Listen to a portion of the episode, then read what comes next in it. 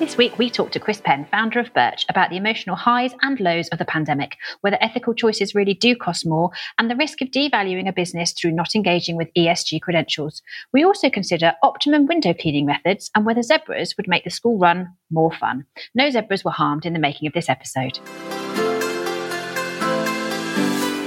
Hello, and welcome to another episode of New Tricks, which is the weekly podcast from New Dog PR. Today, Monday, the 7th of February, no less, um, which is irrelevant because that's not when you'll be listening to it. It'll go out later this week. Today, we are joined by Chris Penn, who is the founder of Birch. Chris, welcome to New Tricks. How are you? Thanks, Emily. Um, yeah, um, I am good, thank you. It's Monday, but other than that, I'm fine. Delightful weekend? Uh, the weekend was good. Um, the weekend was relatively relaxing, apart from a half marathon yesterday morning. Um, but but no, it was a nice weekend. Thank you. I'm pleased to hear it. Well, well done on your half marathon success. Where were you running the half marathon? Um, to confirm, I did not say it was a success. Um, that was your words, but um, I'll take that. Um, it was Watford half marathon. Ooh, charming place to do a half marathon. Catherine, have you done any half marathons this weekend? Not this weekend, no. So I did. I did run six point four kilometers this morning, but a good amount of that was me regretting having bought a non-branded uh, Lightning earpods, which then stopped working and became very frustrating. Nightmare. Did you have to then dick around with the earpods whilst you were attempting to run, or did you just no? I walked along.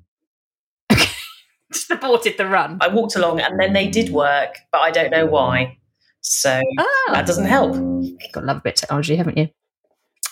Um, Chris, how's your pandemic been? What you been doing? Uh, how's my pandemic been? One word, awful. Um, two words, worse than awful, but that's three words. Um, it, has been a nightmare. I've hated it. I've hated the impact that it's had on everything that I was trying to build, plus my own um, emotions and um, also the the impact it's had on human relationships and general kind of I guess hospitality and um, people wanting to be with people, and and I still think that that the legacy of that exists with some people that then have been materially impacted mentally by the the goings on the last few years. I think that's um yeah, pretty sort of succinct way of describing it. One we can all get on board with. However, you did launch a business, as did we during a pandemic. But enough about us. Tell us about the business that you launched in the pandemic. Yeah, so I launched uh, Birch, which, um, to all intents and purposes, is, a, is an escape for um, people that live in cities to enjoy all of the wonderful things that they're accustomed to in cities with respect to food, entertainment, wellness, arts, um, but outside of London in a very natural environment. Um, and as we grow outside of other cities as well, but um, first and foremost outside of London. And, and we launched that. Well, we were due to launch that on April the 2nd in 2020. And we were forced to lock down two weeks before we were due to open. And the story goes that basically we then were able to launch for two and a half months with significant restrictions in August. Um, and then yeah, we were forced to shut again two and a half months later and have been on a, a journey of open, shut, open, shut now for 18 months, which isn't particularly easy for a new business, but we're very proud of what it is that we've created. And um, someone just walked in just to make a lovely door noise in the background, which is always um, super helpful. So I hope you, hope you enjoyed that door noise because it was actually one of the nicest door noises I've heard for a week or so we we were I think we were all collectively very much enjoying that door noise, and it just just go to show that you're um that you're in with real real people in the real world. Yeah, but was it was it a metal door or was it a wooden door? I think that's the question. I think it was a wooden door. Correct. You want you you passed that. That was why that was why I plugged it in. And lump hammers. So we're having such an audio sensory experience today. I hope everyone is is uh, is hugely enjoying that. Chris, were there any benefits of stay with me here? Were there any benefits of um, launching a business at that time? I wonder. As you were describing it, I was thinking, is this sort of like was it sort of like a soft launch as in opening bits and then you could you could you could kind of close them and reassess and tweak things. Was there any benefit at all? Was it or was it all just ghastly and you wanted to get up and going and I'm trying to you know trying to find a positive in it is yeah, you're trying you're trying to put a positive spin on something that was that was very negative, and I, I, I came across very negatively about. And there are many positive things about the fact that a we've survived as a business um, when everything was against us, and and b we've created something which people seem to hold in high desire, and there's good demand for, and um, therefore there's hopefully good future success for. But I think I think the reality of that, Emily, is if we if if cash wasn't an issue, it would have been fine. But let's be realistic. We run a business and we need cash. And to keep people alive, you need cash. And to keep a business secure and an asset secure, you need cash. And then to reopen a business and train people, you need cash. And it, yeah, and, and so so it would be naive to think that that the the reality of what we've been through is resoundingly positive in the fact that cash was a problem from the start because we could never have possibly underwritten in our business that two weeks before we were open we'd be shut and then we would be forced to shut numerous times in our first 18 months because if we wrote a business plan that said in the first 18 months you will shut more than you open and when you do eventually open you'll be forced to shut very quickly thereafter. I think it's likely that our investors wouldn't have backed us.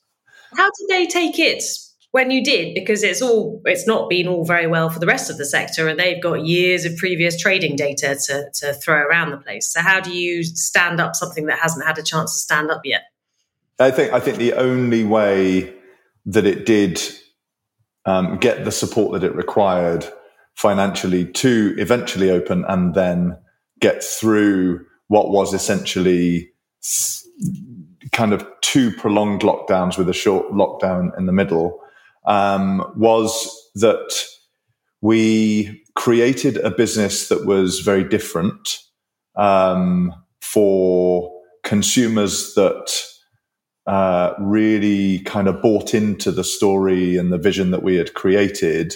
And because we had luckily had enough opportunity in the three months before we were forced to shut and never open, because we'd had enough time then to kind of test the water with consumers and we got a lot of traction in that point.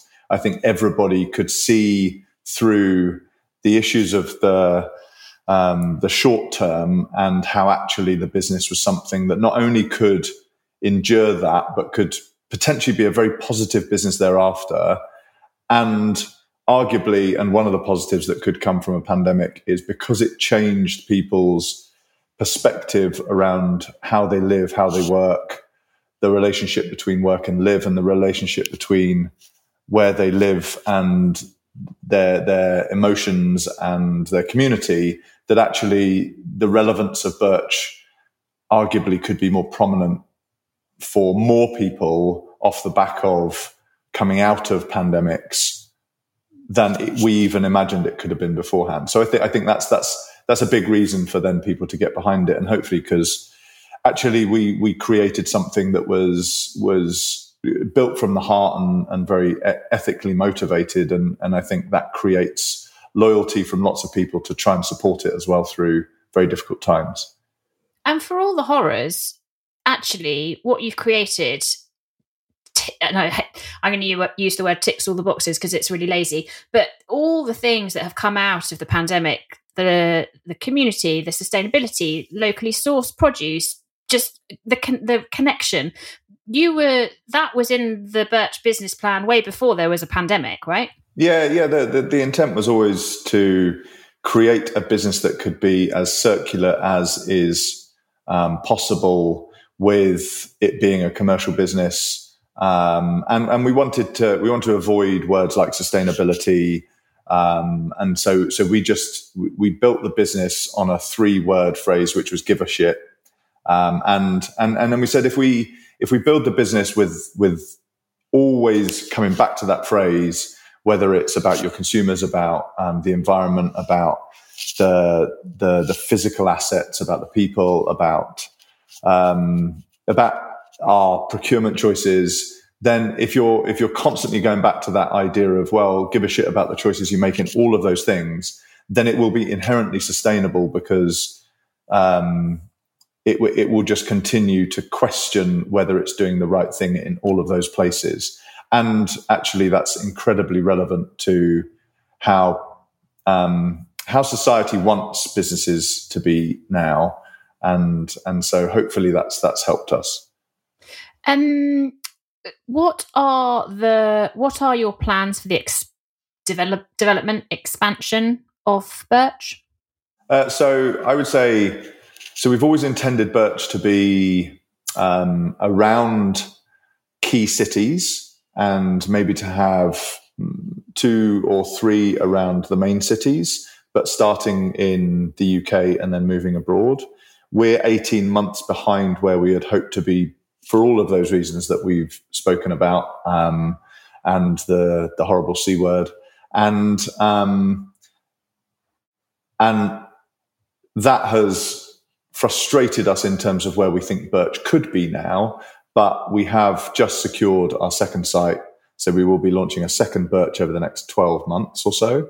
Um, and then we are looking for more sites both around London, but also then um, into other cities, both in the UK and in Europe. So hopefully, hopefully in five years' time, Birch will be kind of three or four in the UK, maybe a maybe a nice seaside um, town in the UK as well, and do a bit of a slightly different take on Birch, um, and then outside a couple of major European cities as well.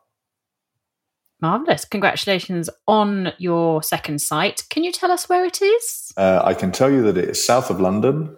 Um, and it uh, is not it's not outside the M25 um, and it is within uh, within very close proximity to London but it's south of London there you go okay there you go That's, uh, so, so it's basically I've given you the very specific area that it is. I mean, it's south of London. Don't you know where that is?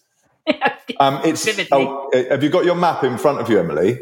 So I'll, I'll, do a really good podcast thing. It's there. Do you see that on the map? Yeah. yeah oh, yeah. Got there. it. Brilliant. There you go. Yeah. Yeah. As we were saying, audio sensory galore yeah, today. It, really, really is. Really gets the senses going.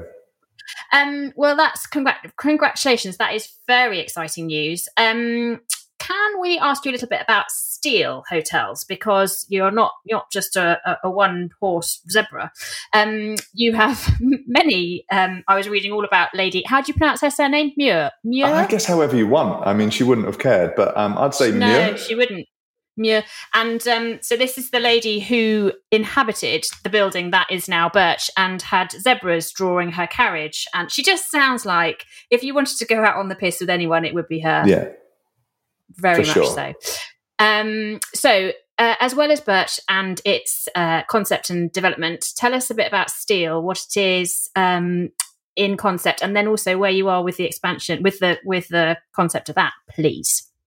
Yeah, so Steel is um, Steel is very specifically um, rooted in the the dynamics of how the sports industry helps to enable people to perform at their best, abil- at best ability through mental and physical interventions um, that look at the whole of the, the needs of a human to, to perform. Um, and we've been working on that for five years. Um, and, you know, you and I have spoken about it in the past. And um, we still feel that there's a huge opportunity um, for both a city focused hotel brand that looks at mental and physical needs and enables people to live better as they travel around the world. Um, and we've had we've had many sites that we've come so close to over the last five years and just not quite been able to get kind of investor brand and real estate to kind of align perfectly. Um, and we we built Birch um, off the back of finding a real estate class that didn't work for steel but needed a different um, concept in order to materialize um, an opportunity in that kind of real estate. So we had to kind of move sideways as we tried to build our business. Otherwise, you'd never you'd never get going. But steel is something where we still think there's a, a major opportunity for a sports resort in the UK and also um, a city based uh, performance and, and, wellness brand. Um, but it, it, you know, we our attention um, is on building Birch and and really delivering on what Birch is. And obviously, we've lost, as I said, around eighteen months on where we wanted to be at this stage with Birch. But it's a very exciting um, proposition and, and one which which takes a lot of our time. Steel will come to life, but it will be uh, more opportunistic in terms of when that comes and how it comes. Um, you know, we we we think that it it, it will it will um, be born over the next few years, but quite when and in what piece of real estate, real estate, whether resort or city centre, let's see. But um, we have plenty to do in terms of building kind of what we want Birch to be um, and kind of righting the the wrongs of the last 18 months from the pandemic, but then also then building our growth as well. Does the um we look forward to hearing the development all about the development of steel. Do does the the um membership element of Birch was that always something that uh, you had in place, or did that? How did that come to be? And the reason I ask is because on last week's podcast we were talking to uh, Karen Freeb of Bird and Bird fame, and she mentioned that um, the membership model bit was um, she saw a lot of um, success in that, very positive, that sort of exclusive. But I, I don't think it's because it's exclusive. I think it's more exactly as it says on the tin, the sense of membership. But she could really see that uh, thriving. So, did was that a conscious decision, or was that part of the concept? Yeah, it wasn't an unconscious decision. I we didn't um, kind of fall asleep one day and then we woke up the next morning and a load of members had come on our doorstep and we, we had no idea that was going to happen. Shit, what um, are we going to do with them? Uh, so, so it was definitely a conscious decision. But I think what you're saying is, was it, was it always the intention, much like being ethical and everything else, or was it as a result of changing consumer behaviors as part of a pandemic? No, it was always our intent to, to build a business that had diverse income streams, but also a community and and I think the the, the membership model that you were referencing, you, you, were referencing kind of words like exclusivity, and then kind of you stepped back away from that and, and didn't use that word. Um, but but what we would say is, I think people like the idea of community. We love the idea of community. We love the idea of people growing with us and um, us having an impact, a longer um, impact on people's lives. And so the more time they spend with you, the more chance there is that you're a positive impact on kind of their life or their family's life um, or their friends' lives. So, so we thought that it would always be a, an important part of what Birch was to create a growing community that would have a sense of belonging, but also a sense of um, connection to you, but also the assets that we have and then each other. And and actually um, yeah that that has proven then to be a very good business model in terms of having uh, differentiated revenue streams that kind of work in different ways across a year. Um, as well as just also finding great human connection with having so many people attached to the business as well. Um, talking of people we're in a bit of a pickle in terms of staffing in the sector, but also just generally. Um, how do we fix it? I just start with a really wow. one there. Yeah, yeah, that's that's that's a um well, we're 20 minutes in. I think we've you know we've talked enough around the sort of the light-hearted elements. If we could just if you could solve that staffing apocalypse, um, that'd be great. Yeah, and it's very simple. I mean, it's just the two-stage approach to solving staffing by Chris Penn. Um, well, I, I think I think there's there's one or two things that make it a problem that continues to be a problem and something that doesn't often get given a solution. Um, and the first is that I think uh, it's such a big problem, right? Because you, you, the way you described it was like this massive problem that's a sector problem or a, like I hear it called an industry problem. Um, well, recruiting's pretty hard, right? Whatever you're doing. Um, I, I, was I was listening to radio on the way into work today, and I heard um, a recruiting campaign around um, the reserves, like the army reserves, and it's clear that they are on a big recruitment drive because they probably have realised that they've not got enough army reserves and they need to recruit more. So that would make it then a big industry problem for the the the military. Um, and then I also hear adverts on on the radio and yeah i listen to very commercial radio. I'm sorry and i like pop music and all that kind of stuff but don't judge me.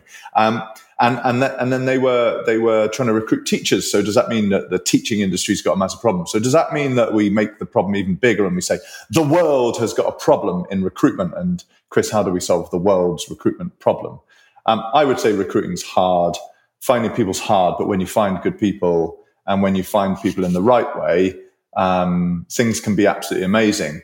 But what often happens in our sector is we we talk about the problem as this massive problem, and some some businesses take no action because the problem seems too big. So if the problem's too big, then it feels like every action you make is way too small to have an impact. Therefore, the best thing to do is do nothing. So that's not going to help the problem if you take no action, because if you take no action, the problem won't go away. And that's pretty obvious. The second thing is that you blame the sector. So the, the other way of dealing with it is you go, well, it's not my problem. It's the sector's problem. So what I'm going to do is I'm going to wait for the industry to change it, even though the industry by its nature is a collection of individuals. So I think the first and foremost best thing that you can do um, in my um, 9.99 a month um, membership model of sign up to my how to solve world recruitment problems specifically to the hospitality sector is take some action um, care about people try to find good people but do do do all the time find new people talk to people constantly recruit and understand that if you take action you can at least solve your problems or have the best chance of solving your problems and if you start to solve your problems, if you start to be a better employer, if you start to create a better employment brand, you'll start to make the industry look better, even if it's just 0.0001% of it. So therefore, the, the sector will start to improve. But the challenges of recruiting people, retaining people, being a good employer is never going to go away, but it doesn't mean you can't do anything about it. As, and it was only nine ninety nine a month for my um, membership of that. So yeah, yeah, yeah, yeah. What a bargain! Sold. What's your most memorable hotel experience? We used to ask people about biscuits and their favourite biscuits, and you're very welcome to answer that question. Um, but we sort of went through all the biscuits, um, and our listeners are always at the front of our mind when it comes to questions like this. So we so we mixed up a bit. So feel free to answer your favourite biscuits or most memorable hotel experience, whatever you fancy, really. Uh, I don't like hotels, so um, I'll go for Garibaldi. What's your view on Garibaldi's, Catherine? Well, I know they're the squash fly biscuit, but I'm very pro Garibaldi, particularly when they get very bendy. It's a great texture. It's a great flavour. Um, it's not too sweet. Oh, by the by the way, um, just to just to make um, your podcast even more interesting, um, I now have window cleaners. Um, so it might sound like I'm peeing myself, but it's actually a window cleaner that's just come up to the window. So so yeah. How, how do your windows cleaner cleaners clean the window if it's going to sound like you're peeing yourself? Well, because the water's dripping. So he's he's on. Um, uh, uh, he's on windows above me and the water's dripping down. So you might start hearing this drip, which might sound slightly awkward, but I promise you it's a window cleaner. We'll just we'll skate on past it. And, and sorry, yeah, I don't I don't really like staying in hotels. Um, don't judge me, um, but I, I, did stay somewhere really cool that was like a lodge in the middle of nowhere, and that was cool. Um, I like I like staying in like cabins and different different um, experiences. Probably makes me a really bad person to run hotels, but well, I was thinking, as you said it, I was pondering the different reasons that you might not like staying in a hotel. I think I have ruined staying in a hotel for my entire family because if we ever go there, I'm constantly judging the whole place, whether that be the fit. Oh God, worried about the I'm worried about the window cleaner now. It's, it's all right. He's on my windows, not your windows, and we're in different locations. No, but I was thinking as you were talking about the the the dripping effect. I, for some reason, employed the services of a window cleaner who was on he was onto a good thing until I rumbled him. Where they have the brush that squirts water through the brush. Yeah, and and then but it's it's to save a ladder. I assume there's some sort of health and safety connotation there. Um, but you, all they do is just squirt this all the Oh, hello. Yeah, there you go. Is that what he's doing? Of course. Yes. And then you just see this sort of puppet like effect. Great fun. And then they tell you that it's different because the water has been oxidized. There we go. It's not just hotel investment, boys and girls. We can talk to you about the the merits of window cleaning, the different the different methods. Every day is an educational day here. Do you not like staying in hotels because you pick them apart? Uh, I think it's partly that. Yes, yeah, so I can't relax in hotels you spend years kind of going through learning all of the the jobs that there are in in hotels. And and when you go through uh, and you're kind of in your early days you also learn the shortcuts to your job so that you can finish them quicker.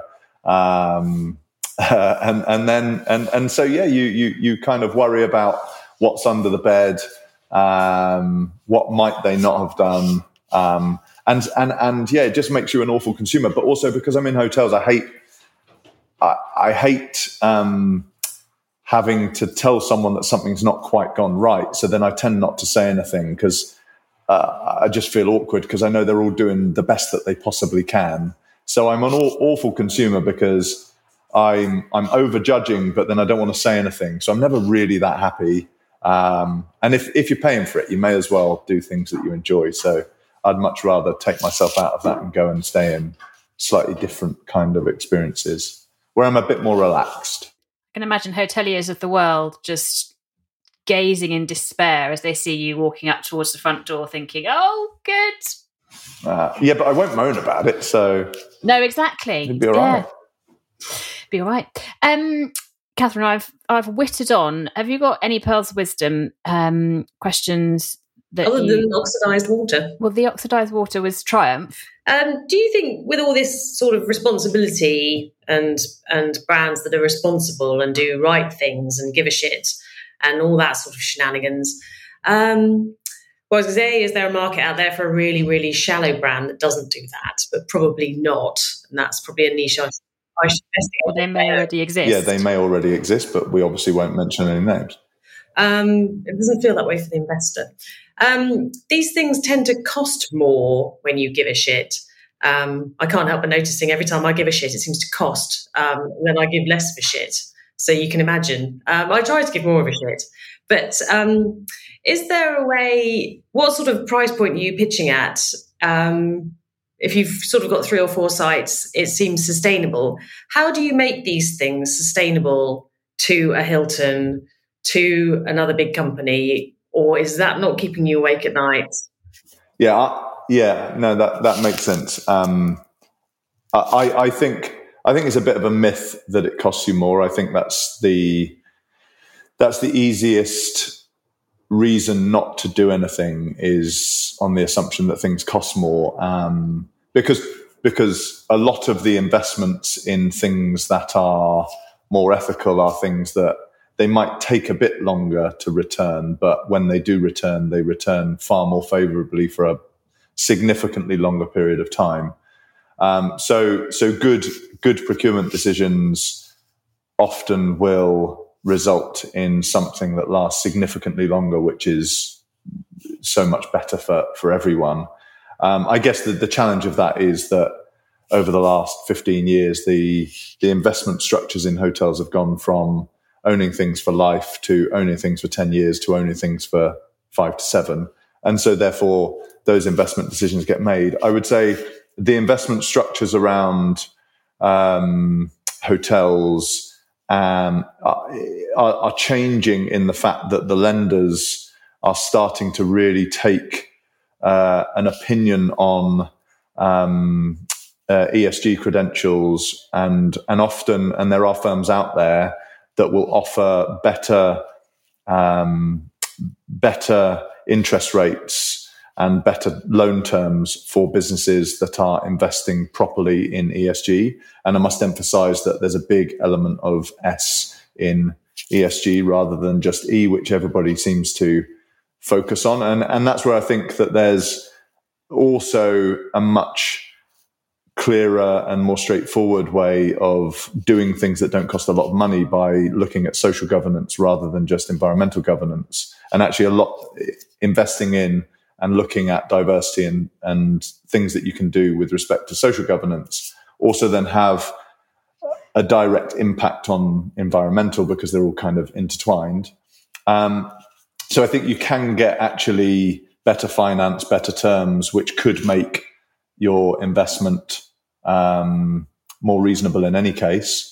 Um, and then the, and then the second thing, and, and there's a big debate around at the moment, is also if you were to sell an asset, actually, what is the the positive value that you will get from having a strong ESG business within that asset and indeed strong ESG credentials on the asset because there is the belief that over time people won't want to buy businesses that do not have that value. Therefore, you will devalue your business by not investing it. So I think there are many um, there are many uh, reasons now to suggest that even if you do have to invest, and there are many things that you don't have to invest in, um, that you will you will ultimately spend less over time, but also potentially have a higher valued business.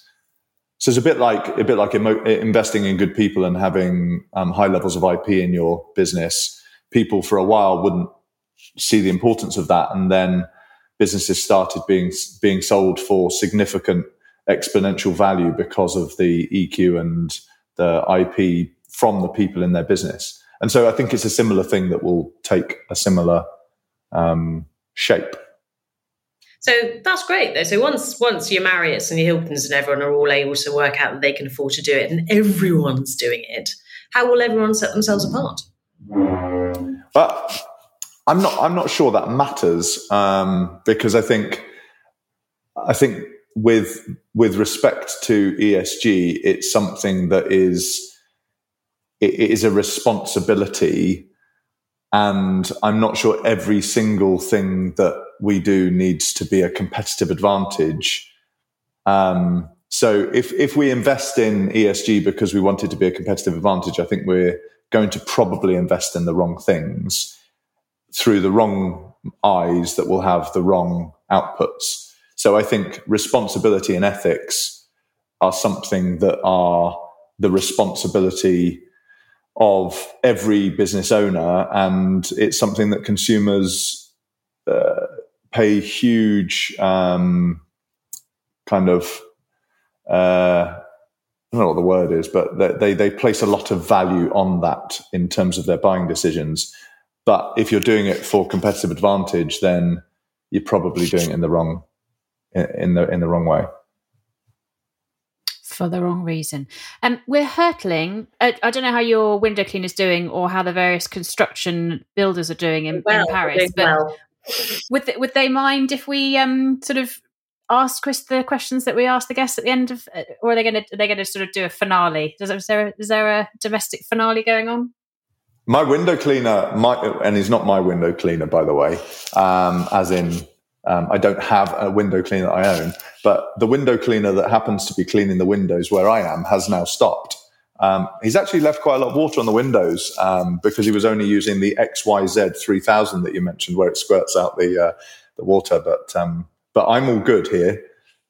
Okay, okay. In which case, I think we might take us to take us to the end of the show um, by asking the questions that we ask all our guests. So if you are ready, I shall begin at the beginning, which is when the shutters came up and I had the jabs in my arm, the first thing I did was cried.